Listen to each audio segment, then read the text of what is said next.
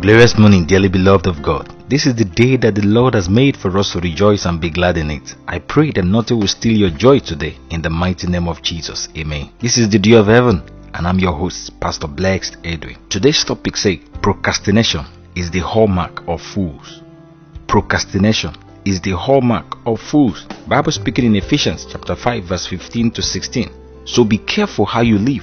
Don't live like fools but live like those who are wise. Make the most of every opportunity in these evil days. Procrastination is one of the major destiny killers. It destroys destiny slowly. Those who allow procrastination to gain access into their lives always end up in regrets. Devil has used procrastination to paralyze many destinies. What is procrastination? It is the act or habit of procrastinating or putting off or delaying, especially something requiring immediate attention. Are you always committing the act of delaying what you are supposed to do immediately? Are you always having reasons why you can't do something at once? Do you always postpone your tasks? You are killing your destiny. Some people have missed their God's glorious destiny because they weren't ready to take action when God was prompting them. They were waiting for tomorrow that will never come. When you wait, you will waste.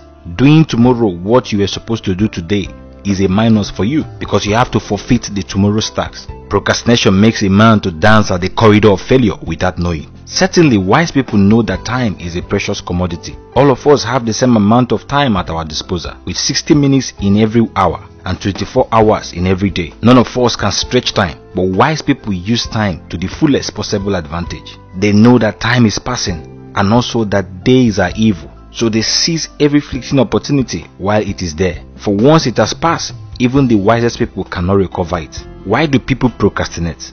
Fear of failure, worrying about the outcome of a task can cause you to delay working on it.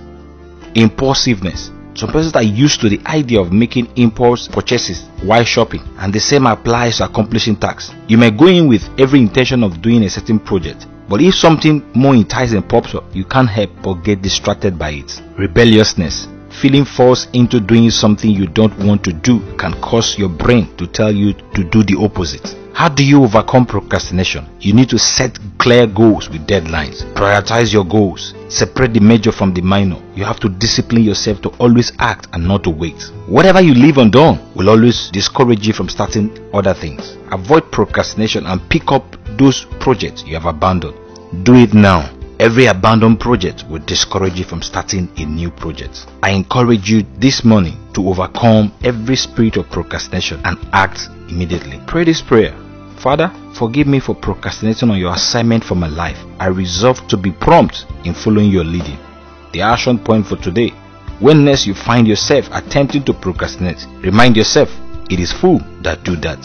Hate procrastination. I want to believe that you've been challenged this morning by this devotion. Don't just receive this blessing alone. I encourage you to kindly share this devotion with your contact, and God will reward you for doing so. Remember, this is the Dew of Heaven, and I'm your host, Pastor Blex Edwin. For prayer and counseling, you can call me on 0068 371661. You can also follow me on social media on Pastor Blex Edwin. I pray that God will cause every of your effort to produce results today in the mighty name of Jesus. Amen.